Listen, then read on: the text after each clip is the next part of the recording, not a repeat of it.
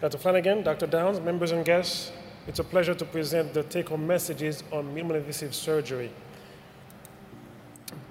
My disclosures, there are really uh, hundreds of abstracts here, and uh, there is an area in urology that, has been, that hasn't been touched by less invasive approaches. We will uh, target the various organ systems, starting with the adrenal gland.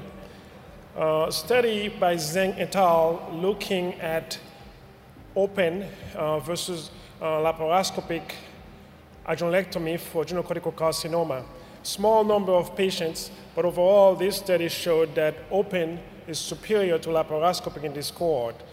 Larger tumors were done in the open series, and uh, also there was higher disease survival, higher disease-free survival in the open series compared to laparoscopy. This was rather a small sample size, reflective of the disease incidence. With respect to uh, urologists doing more adrenalectomies, this, this was asked uh, by Fuletra et al. Most adrenal surgeries are currently done by general surgeons. Uh, they do have endocrine surgeons who uh, work with endocrinologists and tend to have other referrals. So this study looked at uh, outcomes with respect to urologists versus general surgeons using a National Safety Quality Improvement Project database. All adrenalectomies were done be during, uh, between two thousand eleven and two thousand fifteen. They looked at C P T code data, assessing complications, uh, length of stay, thirty-day readmissions, reoperations, and mortality. ninety percent of the surgeries were done by general surgeons. Only ten percent was done by urology, urologists. And there was no difference in outcome despite the large disparity. The authors argue that urologists should perform more adrenal surgeries. Moving on to the kidney, retrospective analysis done by Bendy et al., uh, very large renal masses uh, being looked at, primary endpoint, G F R, second endpoint being complication rate, chronic kidney disease, overall survival, and progression-free survival. Uh, less invasive uh, partial nephrectomy, there was adequate functional benefit, no increased morbidity, no difference in thirty-day complications, and adequate oncologic outcome favoring partial nephrectomy. The message is for, for us to consider partial nephrectomy for large tumors when clinically feasible. Moving on to larger tumors, Uh, Risto et al., a large multi-center study looking at seven hundred forty-one patients with an inflammatory score of ten to twelve. Uh, two hundred seventy-one patients had partial nephrectomies, while four hundred seventy had uh, radical nephrectomy at follow-up thirty point six months. More radical nephrectomies were done in female and uh, also patients with higher inflammatory scores. Five-year overall survival favored partial nephrectomy at ninety-four point seven percent versus sixty-seven percent for radical nephrectomy. There was reduced overall survival associated with age, nephrometry score higher than twelve, and high-grade tumor and high-stage disease. Five-year progression recurrence-free survival was higher for partial nephrectomy versus radical nephrectomy. There was no difference in the risk of positive surgical margin, but risk increased by three point eight percent uh, with respect to uh, blood loss. No difference in thirty-day compli complication rates between partial and radical nephrectomy. The message is for partial nephrectomy for complex nephrometry score to be considered since there was no increased oncologic risk or no higher thirty-day complication rates. Looking at uh, laparoscopy versus robotic radical nephrectomy, uh, large national cancer database between two thousand ten and two thousand fourteen, the outcome studies included open conversion, length of stay over four days, and thirty-day readmission. Uh, there was a trend towards uh, more robotic being done, and uh, with respect to uh, the risk adjusted, it favored partial nephrectomy. The message is for robot-assisted to radical nephrectomy, uh, it's associated with a modest improvement in perioperative outcome compared to laparoscopic radical nephrectomy. Excuse me. Moving on to higher stage disease for patients with tumors involving the, the, vena cava, the renal vein or vena cava, large multi-center data database looked at. Out of two thousand two hundred forty-five patients, one hundred twenty had stage equal or higher than T three A. one hundred ten had laparoscopic removal, while ten had robotic. ninety-five percent had level one thrombus. Outcome studies include cancer-specific survival, overall survival, renal function complications. Looking at uh, G F R, O R time, and estimated blood loss, only one point one percent of patients required uh, bypass, and there was a high, high rate of uh, Clavian three complications. The message is minimally invasive surgery is feasible for adequate oncologic results, but complications remain high. And this was indeed uh, ex inexperienced hands, so caution is certainly in order. Moving on to the bladder, does robotic cystectomy achieve on efficacy, oncologic efficacy for locally advanced bladder cancer? Large database uh, study looking at over four thousand patients who had open radical cystectomy versus robotic. Using multivariate analysis, there was no relation between approach and margin status overall survival. Uh, female sex, lymphovascular invasion were associated with positive surgical margins. Age, increased child's comorbidity score, uh, node positive uh, led to worse survival. Pelvic, pelvic lymph node dissection, increased lymph node yield over twenty-one nodes had better survival. In summary, it's uh, robotic-assisted radical cystectomy has comparable efficacy for locally advanced disease, but the importance of node, uh, adequate node dissection Uh, is highlighted as higher survival was seen in that uh, cohort. Another large multi-center study uh, with many centers uh, from Europe looking at open versus robot-assisted radical cystectomy for most invasive bladder cancer. Robot-assisted radical cystectomy had lower operative time, lower E B L, lower transfusion rate, lower length of stay, and less major complications. There was no difference in cancer-specific survival. Follow-up, however, was only thirty months. Two-year cancer-specific survival favored robot-assisted radical cystectomy uh, versus open. On multivariate analysis, however, higher stage and positive surgical margins were associated with increased recurrence. The take-home message is that robot-assisted radical cystectomy had promising surgical outcomes. Moving on to the prostate, uh, the only uh, randomized study seen with, with respect to looking at dorsal vein ligation, delayed ligation was not detrimental to outcome. The option should be based on cancer characteristics. Quality of life after surgery for localized prostate cancer was looked at by uh, Wang et al. three hundred seventy-two patients uh, had uh, multiple treatment modalities, uh, robot-assisted radical prostatectomy, brachytherapy, cryotherapy, over a four-year period with mean follow-up of forty-one months. Using an EPIC questionnaire, look at five domains. All quality of life domains were affected by prostate cancer treatment. Uh, the message is that quality of life remains a major concern after prostate cancer treatment. Each treatment has a unique recovery profile. Least obstructive symptoms were seen in uh, robotic-assisted prostatectomy, while incontinence was seen with uh, less in cryotherapy but high erectile dysfunction. Complications uh, were looked at. In salvage uh, prostatectomy, complications were not different between the two groups at tertiary referral centers.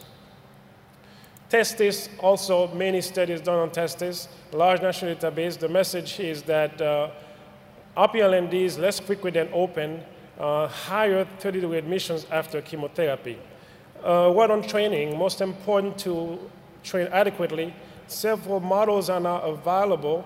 This is uh, from Han et al. From uh, in California here. Uh, silicone vascular anastomosis used uh, from three D printed model assess the realism and uh, utility. Uh, the experts had led tissue deformation. In conclusion, the model exhibits realism and usefulness and can identify experts. Uh, another study looking at training uh, with robotic uh, uh, surgeries. Looking at medical students uh, getting feedback, which can be difficult to obtain. This, this study looked at uh, uh, social media platform to provide feedback to medical students. Remote feedback expert uh, using social networking was as effective as standard in-person feedback in helping trainees acquire robotic skills. Thank you. Thank you, Doctor Flanagan. Thank you, uh, Doctor Downs, for giving me the opportunity to present the take-home messages on imaging uh, during this uh, A U A meeting. I have no uh, disclosures. Uh, there were more than eighty abstracts that were presented uh, during this meeting, and what I plan to do today is um, highlight some of the emerging applications of ultrasound uh, and various approaches for reducing radiation exposure to the patient as well as the surgeon, and highlight some of the emerging application of uh, P E T imaging uh, for estimated disease burden as well as disease recurrence. And the uh, majority of the abstracts that were presented during this, this meeting were on uh, prostate M R I, so I'll spend a little bit of time um, highlighting some of those. And then uh, I would like to present what, what I think is the future, uh, the application of artificial intelligence and image-guided surgery in urology. So this uh, is an abstract that was presented by the group from Virginia and was selected as the, the best poster in that session. And what it did was to evaluate the utility of uh, ultrasound in uh, detecting the detrusor overactivity. Uh, they developed uh, this using the M mode of, of ultrasound and evaluated this in uh, a, a, a porcine model, and uh, went on to uh, evaluate this um, application in patients with uh, overactive bladder as well as in patients without uh, overactive bladder. And what they found was that uh, the, the, the M mode of ultrasound in detecting uh, detrusor overactivity has a sensitivity of fifty percent and a specificity of uh, one hundred percent and in uh, determining uh, patients that have uh, overactive bladder. Of course, this is still um, under development, but it may represent a non-invasive way uh, of evaluating these patients um, as opposed to uh, urodynamics. Uh, next, uh, this uh, abstract is from a group in Philadelphia. Uh, they evaluated the, the utility of a contrast-enhanced ultrasound to uh, detect recurrence after ablation for uh, renal cell carcinoma. And uh, the unique thing about this approach is that the contrast agent is uh, gas-filled, uh, gas-filled microbubbles, and uh, it's given I V. It does not uh, have um, any uh, renal contraindication, and uh, it, this uh, approach is able to uh, detect uh, uh, recurrence, although Uh, there were only two cases of recurrence in this cohort. Uh, what they found was that uh, the sensitivity uh, of detecting recurrence was one hundred percent, and uh, the negative predictive value was, was uh, one hundred percent. Uh, next, the next few abstracts uh, are looking at uh, reducing radiation exposure to uh, the patient as well as the surgeon. Uh, this group from Belgium uh, evaluated the utility of using a low-dose C T uh, to evaluate patients suspected of having a renal stone. And essentially what they did was to vary, uh, uh, two, uh, change two variables. Uh, in one is uh, reducing the amount of uh, kilovoltage as well as reducing the amount of uh, radiation exposure per second uh, to the patient. And uh, what they found was that using this approach resulted in sixty percent reduction of the dose of radiation to the patient. And uh, critically, uh, the image quality was not compromised. It was still sufficient uh, to make the diagnosis of renal calculi, and uh, no added cost, meaning that there's no uh, need for any uh, new additional software or a machine needed. So uh, I think that if this is not available at your, your institution, you may want to have a conversation with uh, your radiologist to see about implementing this. Uh, this abstract uh, presented from the group from uh, Vancouver went a little bit, you know, a step further, looking at ultra-low-dose C T. And what they uh, did was to compare the performance of ultra-low-dose C T with uh, conventional C T as well as uh, a, a standard uh, plain abdominal X-ray. And interestingly, they found that uh, using the ultra-low-dose C T was associated with uh, less radiation exposure compared to uh, a standard K U B. And uh, again, there's no compromise in the quality of the images. Uh, using this approach has um, a high performance profile.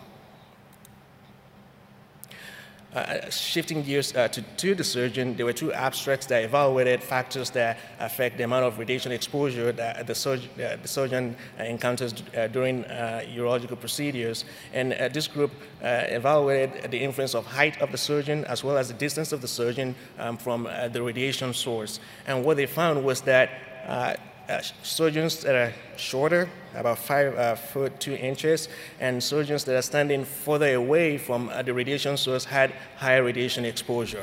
And the explanation is that the image in intensifier actually provides some protective shield from the surgeon, so the further you stand away, the more radiation you're actually exposed to. Uh, the, the, this same group also evaluated the utility of uh, L E D glasses in protecting our eyes and our orbit uh, during fluoroscopy. And interestingly, they found that although L E D glasses reduced the amount of radiation to the eyes, the eyes still received up to fifty-six percent of the unshielded radiation dose, uh, suggesting that there may be a need to, uh, to modify uh, L E D glasses, if you have one, um, perhaps uh, adding additional protection to the side of, of the orbit. Uh, shifting gears to uh, uh, P E T C T, we know that C T and conventional C T and M R I has uh, high specificity uh, but poor sensitivity of about twenty to forty percent for detecting uh, pelvic lymph node metastases in patients with penile cancer. So what this group did was to uh, look at patients with uh, clinically or histologically proven inguinal metastases and, uh, and who had um, F D G T. F D G P E T C T and found that using this uh, modality uh, resulted in a sensitivity of eighty-nine percent for picking up uh, pelvic lymph node metastases. Now, looking at bio in patients with uh, biochemical recurrence after treatment for prostate cancer, uh, this group evaluated the utility of uh, P S M A P E T M R I as opposed to uh, P E T C T, and uh, they found that using this modality resulted in uh, a significant uh, improvement in detecting local recurrence in patients with uh, biochemical recurrence. And interestingly, in th these patients have uh, a low P S A at the time of recurrence, less than one. Uh, there were several abstracts on uh, prostate M R I, and a number of them uh, examined the utility of using membranous urethral length uh, to predict uh, urinary incontinence, uh, urinary continence recovery after radical prostatectomy. And they all reported that the length of the membranous urethra uh, is associated with uh, improved uh, urinary uh, continence. Uh, this particular abstract from Germany uh, compared uh, the membranous urethral length to uh, various uh, models, including uh, the M S K C C. Uh, score, and they found that uh, the membranous urethral length was an independent predictor of urinary uh, continence uh, recovery. So the question is, what is the optimal membranous urethral length? Uh, so this abstract from uh, the U K looked at uh, patients who uh, underwent radical prostatectomy and had uh, preoperative uh, M R I and found that the optimal membranous urethral length is fifteen uh, millimeter. I think this information is important uh, for preoperative counseling and for preoperative planning. Perhaps uh, you may take uh, uh, you know, approaches to uh, preserve the urethral length, such as during the bladder neck dissection as well as your apical dissection. But you probably will not always have M R I on everyone. So this group from Australia looked at uh, the uh, capability of using a transperineal ultrasound to estimate the uh, membranous urethral length. And what they found was that ninety-six percent uh, of the membranous urethral length as measured by M R I and uh, ultrasound uh, were essentially equivalent, meaning that you can use this modality if M R I is not available. Now, we sometimes you know, wonder what to do when you have um, a negative uh, fusion biopsy result in a patient with uh, a P I RADS five lesion. And Doctor Lenny Marks' group from U C L A showed that when you re-biopsy these patients, about twenty-four percent of them are upgraded. So this is something that you may want to keep in mind if uh, you, you get a fusion biopsy, uh, a negative fusion biopsy result in a patient with um, a high P I RADS uh, lesion. Another group from uh, San Antonio looked at patients with a negative uh, fusion biopsy result and found uh, that about fifty-two percent of these lesions that are uh, negative at fusion biopsy were due to inflammation. Interestingly, uh, we, we observed a high proportion in patients who, uh, with P I RADS four and P I RADS five lesion. And this is important because uh, the question is, are we doing a good job in um, interpreting these images? And I think that uh, you know, we may ask the question, is it time to replace humans with Um, artificial intelligence? Uh, in this conference, there were you know, multiple um, articles looking at uh, artificial intelligence for uh, interpreting uh, M R I images, and really the, uh, the, the, uh, uh, the theme that is common to all of these uh, abstracts were that artificial intelligence can help us to determine who needs an M R I. It can help us to improve M R I interpretation. It can facilitate prostate cancer localization. Uh, this particular abstract uh, from the Birch Collaborative, uh, led by um, uh, Doctor Messin, uh, used a machine learning approach, they support vector machines and combined age, P S A, and prostate volume to develop an algorithm that can predict uh, patients that will have uh, a PI RADS four or five lesion on a subsequent M R I, and develop this algorithm that is publicly available at this website. Uh, what it does, though, is it generates a probability of ha having a PI RADS four or five lesion, but w at the moment, there's no cutoff, so this will still require further evaluation. Uh, there were several other abstracts that looked at uh, various uh, machine learning approaches, uh, even beyond PI RADS score, looking at entropy score uh, that was shown to have uh, a zero point eight nine um, A U C for uh, predicting clinically significant prostate cancer with one hundred percent sensitivity and a negative predictive value, but again, it's a small group of patients and will require further uh, evaluation. Uh, another interesting abstract looked at um, analyzing uh, the dots in every image, uh, pixel by pixel, and combining this into aggregate to uh, generate um, uh, areas where prostate cancer might be located in the prostate. And these are two patient examples. The orange uh, represent the area of uh, the prostate cancer, and in blue, um, around each area is what the machine learning approach uh, predicts to be the location of the cancer. And this uh, was reported to have an A U C of zero point nine eight with high sensitivity and specificity. But again, this is still evolving, and I think that uh, I think this is the future, uh, that machine learning will perhaps replace uh, some of us in interpreting um, M R I images. Uh, lastly, uh, this uh, abstract that was uh, voted as the, selected as the best poster in this session and also presented as a video uh, evaluated the use of Uh, a novel nerve-binding agent, uh, G E three one two six, uh, during uh, minimally invasive surgery to identify nerves, nerves as little as two millimeter in diameter. Um, and if, what they found was that uh, the uh, subjective uh, identification of the nerves during fluor uh, fluorescence uh, was uh, in agreement with the objective identification of these nerves using the signal-to-noise uh, ratio. This is still under development. I think it will be very useful for uh, urologic surgery.